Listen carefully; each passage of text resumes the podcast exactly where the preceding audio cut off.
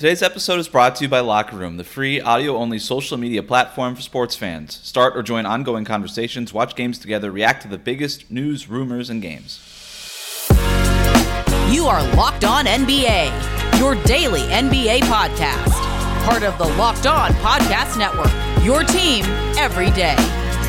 Welcome to Locked On NBA on a Tuesday, everybody. I'm Wes Goldberg from the Mercury News and host of Locked On Warriors, here with the host of Locked On Heat, David Ramil. And on today's show, Steph Curry passes Wilt Chamberlain as the Warriors' all time leading scorer. And we take a look at the playoff race in the Eastern Conference. But we begin today in Minnesota, where the Timberwolves game against the Brooklyn Nets was postponed following the police shooting of Daunte Wright on Sunday night, resulting in protests and heightened security uh, in the area. Now, this is a very serious and important subject, and I implore you to learn more about it and specifically read those journalists and who are on the ground there working for local papers and media outlets because uh, we are not those people.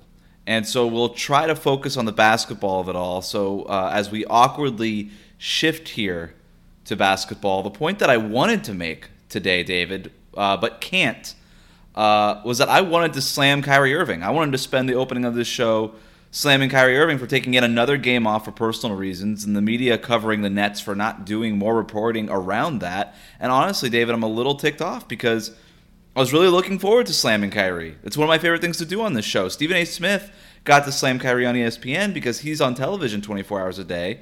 But I didn't get to do it because we had to wait until tonight to record. So I don't get to talk about the fact that Kyrie Irving treats his job as a star for the title contending Brooklyn Nets the same way that I treated my college job working at the UCF Student Union, and that's to say by not going, or or how he's playing. He's played in only 38 of Brooklyn's 53 games this season, or how this this is a supposedly tough New York media that just blissfully stands by and says, "Okay, this is completely normal," but we can't talk about that, David, because they didn't play tonight. Well, look, I mean, it, it's not normal. I, I just don't think uh, any reporter feels that way. I just wonder whether or not the team has just had to make certain allowances for having such uh, high maintenance personalities like Kevin Durant and James Harden alongside with Kyrie. And, you know, to, to Durant's and Harden's credit, they haven't caused any problems there. I don't know how harmonious that locker room is maybe it's a good thing to be honest with you. It just seems like nobody's really upset about it. If the brooklyn players aren't upset about it and they're still cruising to easy victories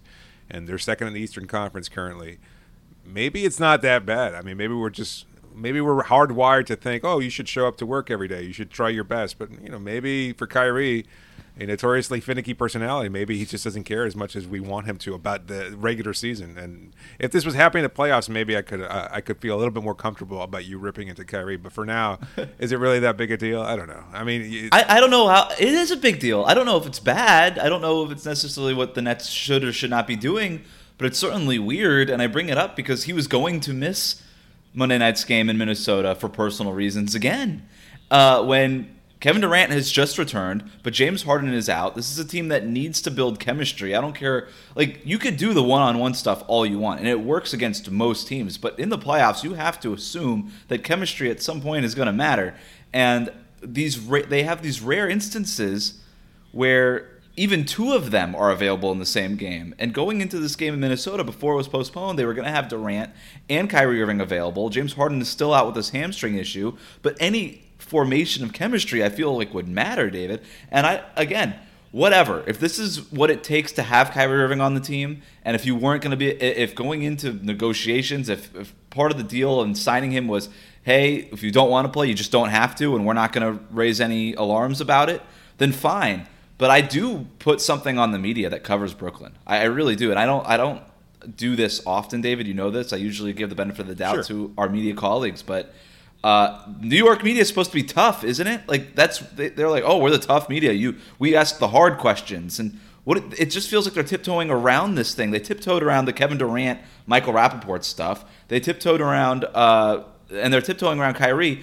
I don't know. Again, bad, good. I don't care. It's just really weird. And as a reporter, if it's really weird, shouldn't you be asking more questions about it and pressing more about it? Because I haven't seen any reason other than uh, uh, given other than personal reasons. And maybe it's a serious personal reason. I don't know. I would like to know, and it seems like there's reporters whose jobs it is to let us know. Well, it is also Minnesota. Maybe it's just as simple as you know he's not really concerned about the upcoming opponent, and he decides why not you know sprinkle some days off in between a, a, a really difficult and compressed season as they're making yes. a late pay, playoff push there. I mean, I, I can't imagine any other thing. Look, you're, I, to your point as media members, we all have to walk a fine line between what we ask of our respective franchises that we cover, because a lot of it could lead to burnt bridges and or limited access and things of that sort. When you have those kind of temperamental personalities under one roof, and when you have a former player uh, and Steve Nash as their head coach and a former player and Sean Marks as their general manager, I mean they understand that that line is there and they're going to manipulate it as well as possible. So I, I, understand your concerns. I just don't know that the media members can do much more other than potentially risk the, the you know the kind of access that they're used to moving forward. Speaking of Brooklyn, I do want to get to this tweet from David Thorpe of TrueHoop from over the weekend. Uh, he said that quote thinking about the NBA from a thirty thousand foot view this morning, I keep drifting to this. The Lakers are incredible on defense. Can they build a strong offense when everybody is back? Uh, the Nets are incredible on offense. Can they build a strong defense when everybody is back? David, we've been having conversations about who can come out of the West, who can come out of the East, and all these things. But to Thorpe's tweet here, that kind of stuck in my brain a little bit, and I wanted to talk to you about that on, the show. Is it really that simple? Is it as simple as hey, the Lakers, they're great on defense. If they could start hitting threes on offense in the playoffs, it's a done deal like it was in the bubble last year. The Nets, incredible on offense, even though their players don't like to play together ever. Incredible on offense, but if they could put a, a decent enough defense together, it's a done deal. Is it that simple, do you think? I don't think so. I think it's a little overly simplistic. I think that's dismissing the quality of play from some other teams there. Minnesota, Philadelphia, even Miami in the Eastern Conference could challenge what the Nets are able to do. You look in Los Angeles, I mean, the Clippers are a very good team that can shoot the ball extremely well. Denver's playing at an extremely high level. Phoenix has a chance. I, I think it's a little too dismissive and easy to say, look, I mean, if you're gun to my head and you're asking me who I think represents both conferences, yeah, it's probably Lakers Nets. And maybe not even if they make the kind of change changes that uh, Thorpe was talking about. But for the most part, though, I, I, feel like there's so much that still has to happen. And I know there are some concerns from people as the Lakers lost again tonight, whether or not they're going to be able to get past the first round, whether or not they have to, a difficult plan, whether or not LeBron and Anthony Davis achieve that kind of health that, that Thorpe was talking about. There are concerns there. So I, I think it's too presumptive to just say let's dismiss the rest of the uh, uh competition in both Western and Eastern conferences in the hope that maybe you'll get the the most high profile matchup possible in the NBA Finals. Sure, the NBA league office would salivate at the prospect of having Brooklyn versus Los Angeles there. I just don't know if it's quite so simple as you know making some minor tweaks here and there and dismissing everybody else along the way. Are we even sure Kyrie Irving would play in the finals? Like, does he want to? I, mean, I don't even. Would he just would he sit that out for personal reasons? I joke. Only I'm only half kidding. Um, I think it's both dismissive, but it could also be true at the same time. Uh, but those are also two really big ifs for me, David. Uh, in if the Lakers can get this offense going, there's major questions there, right? And look, I'm not sky is falling on the Lakers. Hey, let's really a lot of people are talking about the Phoenix Suns recently. A lot of people are like talking about the Denver Nuggets recently. The Utah Jazz have been part of the conversation all season long. Sure, all rightfully so. I do not mean to dismiss them in, in, in, dismiss them in any way, but let's also remember that before Anthony Davis and LeBron James got hurt, we were talking about the Lakers as the best team in the NBA, and it's not close, right? And we didn't care that Utah had the best record. We didn't care that Milwaukee for a long time had the best record. It was just it was the Lakers and then everybody else, and we weren't that concerned about the offense. Suddenly, LeBron and Anthony Davis are not playing, and we're a little bit more concerned. Funny how that works, but it's a big if if that offense gets going. And there are teams like Phoenix and Denver and Utah who, been, who are playing as as good as ever, if not better. In the East, whether or not Brooklyn can get a, a defense going uh, is also a big if right? So yeah, it's simplistic, but it's not so. It's it's sort of like an easier said than done type deal. Like I do, I wouldn't bank on both the Lakers and the Nets figuring out those sides of the balls that they need to figure well, out. So. Which is more likely to happen? Brooklyn figuring out their defense? The Lakers, because yeah, we saw sure. it happen. Exactly. yeah, absolutely. Yeah, I think so. Yeah. Uh, we'll get to the team that can change things the most in the Eastern Conference playoff race. But first, David, tell them about Locker Room. Well, if you want to get on there and talk about the Lakers' chances, it's the best thing you could possibly do. This episode is brought to you by Locker Room because it's the first social audio platform made for just you, the sports fans. Uh, it's the app is free to download, and once you're in, you can talk to other fans, athletes, insiders in real time about your favorite team or sport.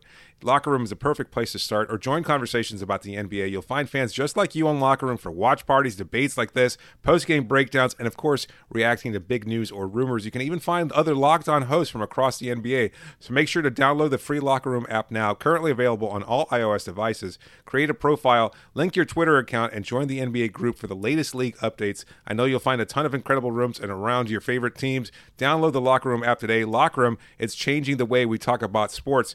And talk about a game changer. Why not get a, a family owned business that's been serving auto parts customers online for 20 years with an ever increasing number of makes and models? It's so hard to get all the parts you need, but why bother going to a chain storefront when you have access to computers at home? Go to rockauto.com. Their prices are the same for everybody. You can navigate their easy to use website, get everything delivered directly and safely to your door. So go to auto, rockauto.com right now and see all the parts available for your car or truck. Then go to their How Did You Hear About Us section and enter Locked On so they know we sent you.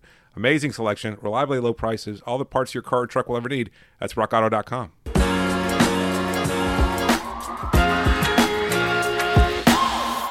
Get all the sports news you need in less than 20 minutes with the new Locked On Today podcast. Host Peter Bukowski updates you on the latest news in every major sport with the help of our local experts. Follow the Locked On Today podcast wherever you get podcasts. David, uh, the Heat, the team that you cover, they're playing coy in regards to Victor Oladipo's knee injury. What more can you tell us about what's going on there? you know, you know, the Heat, one of the more porous front offices in the NBA, always getting, you know, divulging all sorts of trade secrets and information. But uh, as far as Oladipo's knee injury, the latest is we're hearing reports that there's no new injury, and that it might be just a reaction to some pain, some discomfort, and it's hard to quantify whether or not there is, in fact, a psychological aspect to all this, whether or not there's a heavy, uh, you know, actual physical injury that might be taking place, maybe just a, a, some kind of continuation of the ongoing problems that he's had for a couple of years now, where he's only played you know 87 games over the last three seasons. So right now, we're not sure what's happening. He's not going to be joining Miami as they embarked on a four-game road trip that began Sunday with a win over the Portland Trailblazers. So from that point forward, we're not sure. Right now, he's allowed, at least he has the team's blessing to go seek other opinions from specialists about the potential injury. And everybody's kind of interpreting it however they want to. I'll give you my two cents on it. I think it's going to be a, a long term injury. And not only is there the prospect of him coming back here, but on top of all that, there's the threat of making an injury even worse if he decides to return too soon. And he is a free agent. Like the, the market's probably significantly dwindled for a player like Oladipo given his uh, history injury. But overall, when you look at his chances of, of getting money are, are going to be even lessened if he winds up returning to the court too soon and getting injured yet again why bother playing? Like, what's the what's the benefit of him joining this team for a prolonged playoff run? And look, he's viewed as a, a potential, you know, building block, a guy who they could re-sign in the offseason, a guy who can fit in perfectly alongside Jimmy Butler and Bam Adebayo. But for Oladipo's perspective, I'm not sure it's worth the risk. I could see him maybe coming back in the playoffs and sort of uh, riding the coattails of maybe a Heat team that makes a push and say, "Hey, look, I'm playing in the Eastern Conference Finals. Pay me."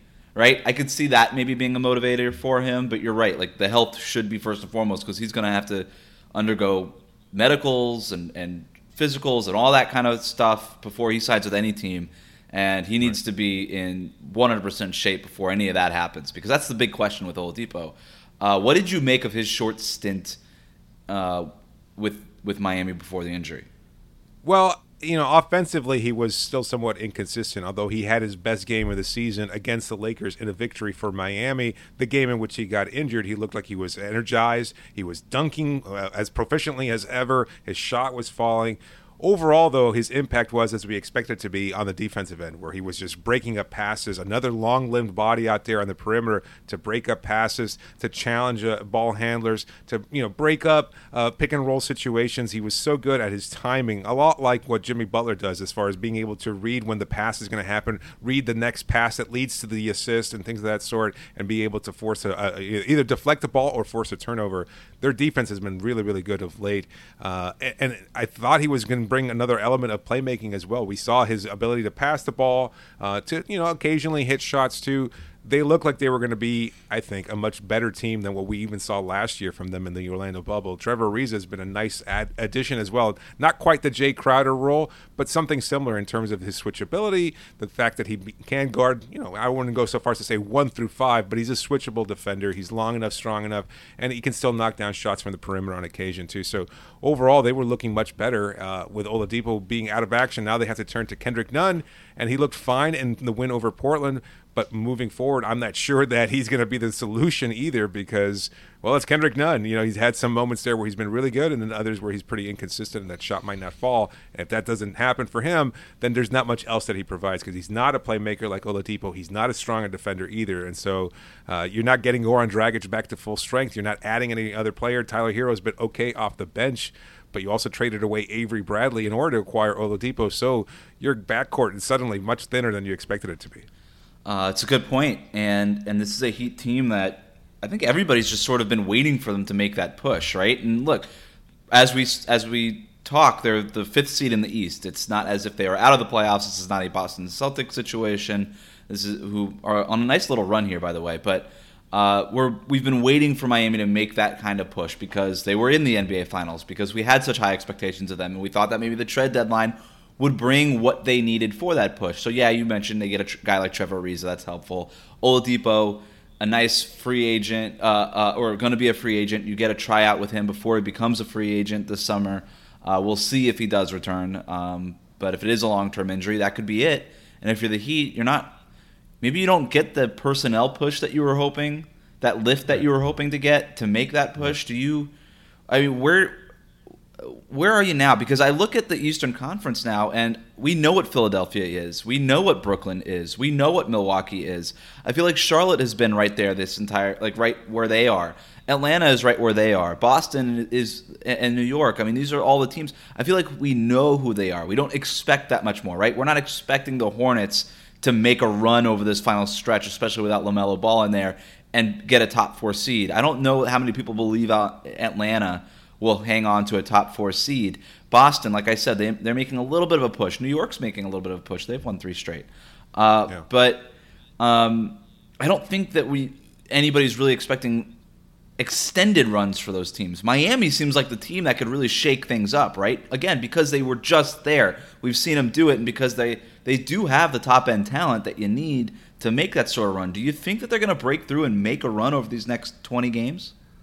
It's hard to say. I, my gut instinct is that yes, they will, at least as Erik Spoelstra is always fond of saying, start building and trending in the right direction as the playoffs begin. And I think we've seen that of late because their defense has been so good over the last couple months. Even right before the trade deadline, they were already trending in the right direction. But they got two big X factors for me. One that's been a real positive in Duncan Robinson. Ever since the trade deadline passed, his shooting has been phenomenal. And we're starting to see the version of Duncan that we saw last year when he was putting up historically good numbers. He makes Miami's offense so much more lethal. He's such a great weapon to have. And while we saw that teams figured a way to challenge him or make things much more difficult for him in the playoffs, it made everybody else's job that much easier because of the gravity a player like Robinson has. But the beneficiary of that in the playoffs was the other X factor for this team, which is Goran Dragic. He's not looked good, and I don't know whether or not he has another step to achieve. Last year in the playoffs, it was Goran becoming their top scorer. Everybody forgets that because it's only Goran Dragic, and he's not really doesn't have the kind of individual accolades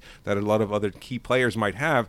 But at the same time, he was their top scorer until right before the NBA Finals when he got hurt, and he was a missing piece that they desperately needed when you know they were getting shut down by the Lakers offensively. So he adds such a huge dimension to this Heat team, if he's able to somehow muster a couple of weeks, maybe a couple months of some good, solid contributions the way he did in the bu- bubble last year, then Miami has that other level to him. Yeah. If it's not for that, then you're counting on Tyler Herro. You're yeah. counting on Kendrick Nunn. I don't know how much you can go with that. You're right. I mean, the the element that Oladipo was supposed to bring was the element that right. Goran Dragic is supposed to bring when he's healthy. Is that drive and kick element that makes shots for the rest of that offense easier.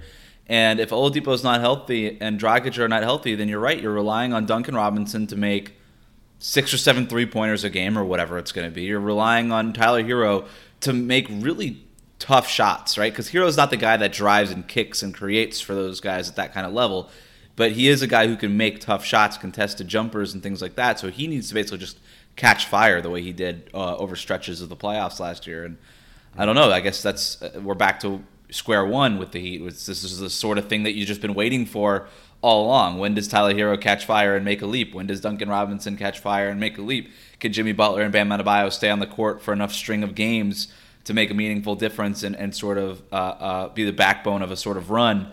And they just haven't been able to do it. I still think that there's upside there.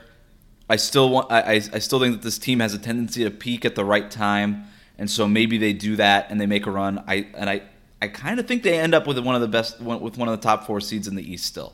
I think the top three are pretty much solidified, right? We know it's going to be Philly, yeah. Brooklyn, and Milwaukee. And really, the only question we have Milwaukee could make a run, I suppose, but really the only question we have is who's number one, Philly or Brooklyn. Yeah. I just don't trust. Atlanta is only a half game up over Miami as we talk for the fourth seed.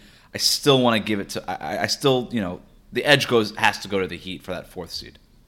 Yeah, I mean that's fair. That this West Coast road trip I've maintained for the last week has been a defining point of the season, or will be, because they're t- they're taking on Phoenix on Tuesday night before going into Denver on the second night of a back to back, and then wrapping things up if, if basketball resumes the way we expect it to against the Minnesota Timberwolves later on this week. So those are three tough games, and they got to come back home, take on the Brooklyn Nets, and so it's they I think a lot of people have said that their strength of schedule has been one of the easiest ones uh, among the playoff contenders, but I don't necessarily buy it. Some of those they've had some they face some tough competition, but they also face some easy you know players here or easy teams here and there. Overall, though, I think they've got a lot of challenges moving forward.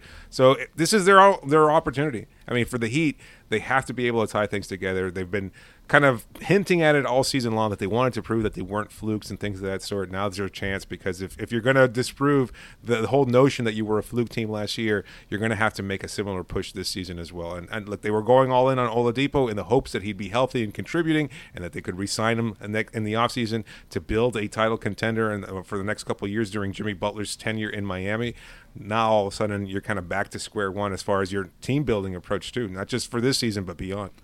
You mentioned the uh, Heat's West Coast swing that they're on. Uh, it continues tonight against Phoenix in Phoenix. Stephen Curry passed Wilt Chamberlain as the Warriors' all-time leading scorer on Monday.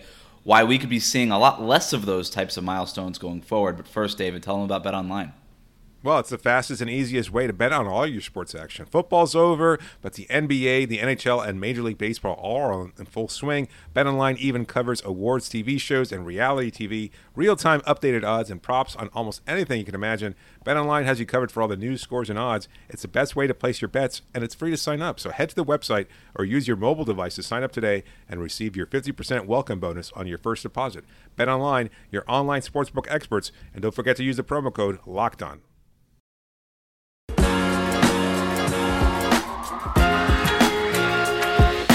Get more analysis on the top prospects available in this year's NBA Draft with the Locked On NBA Draft podcast. Scouting reports, draft rumors, mock drafts, and full coverage of the NBA Draft four days a week from credentialed draft experts.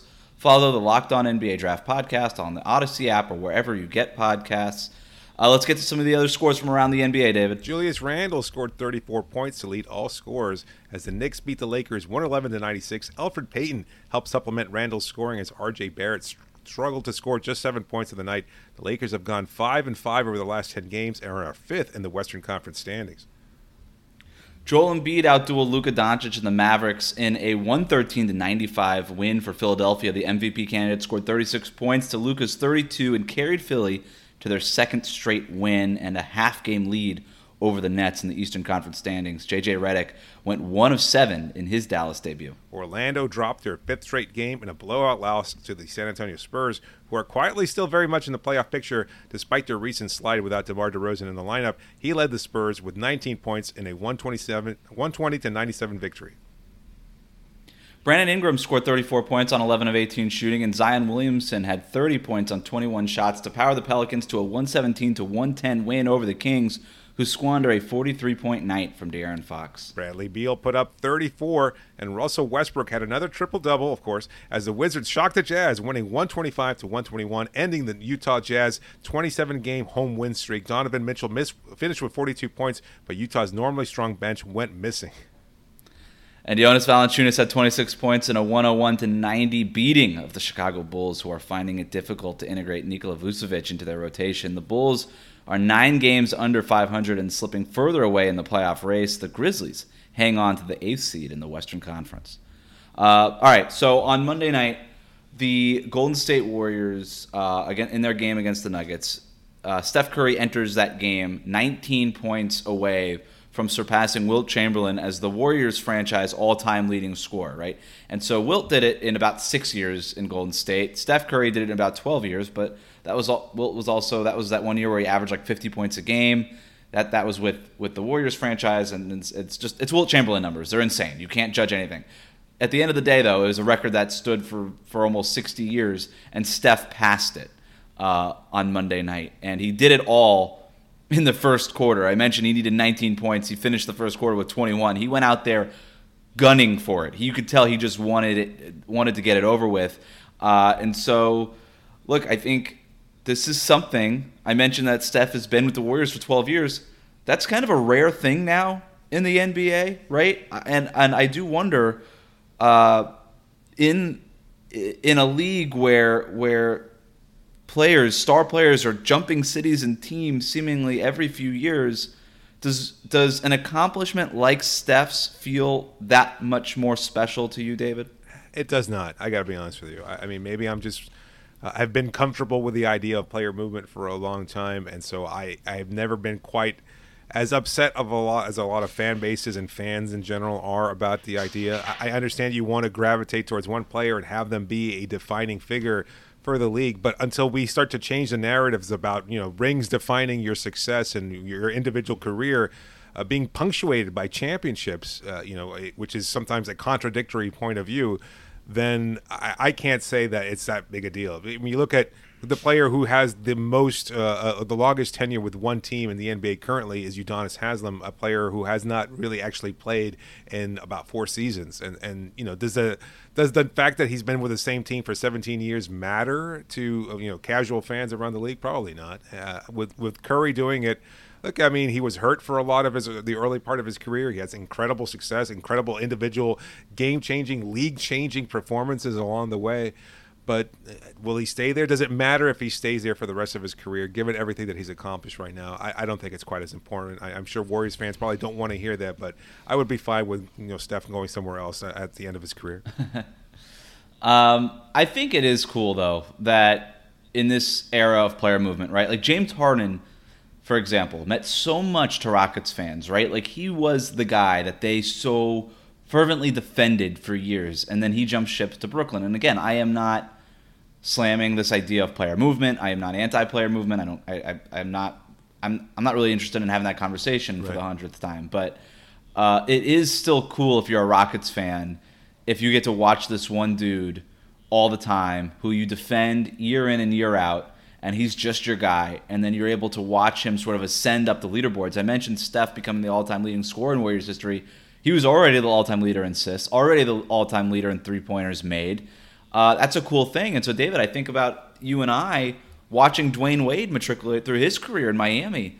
And when he became the all time leader in this and this and that, I mean, that was just, those were cool moments for the fans of those teams. And I do feel like these things are kind of special because fans want to have that bond with a player. They want to watch a player grow from a rookie to a veteran to a championship type player to an all time great. Like, that's a special thing. And it's not and in saying that, I'm not being anti-player movement. I think the two are just mutually exclusive. Player movement is cool. Yeah. I think it's great for the NBA. LeBron James doing what he did changed the NBA in a good way. Uh, it, it, it, made the NBA a 12 month a year sport as opposed to just a seasonal sport.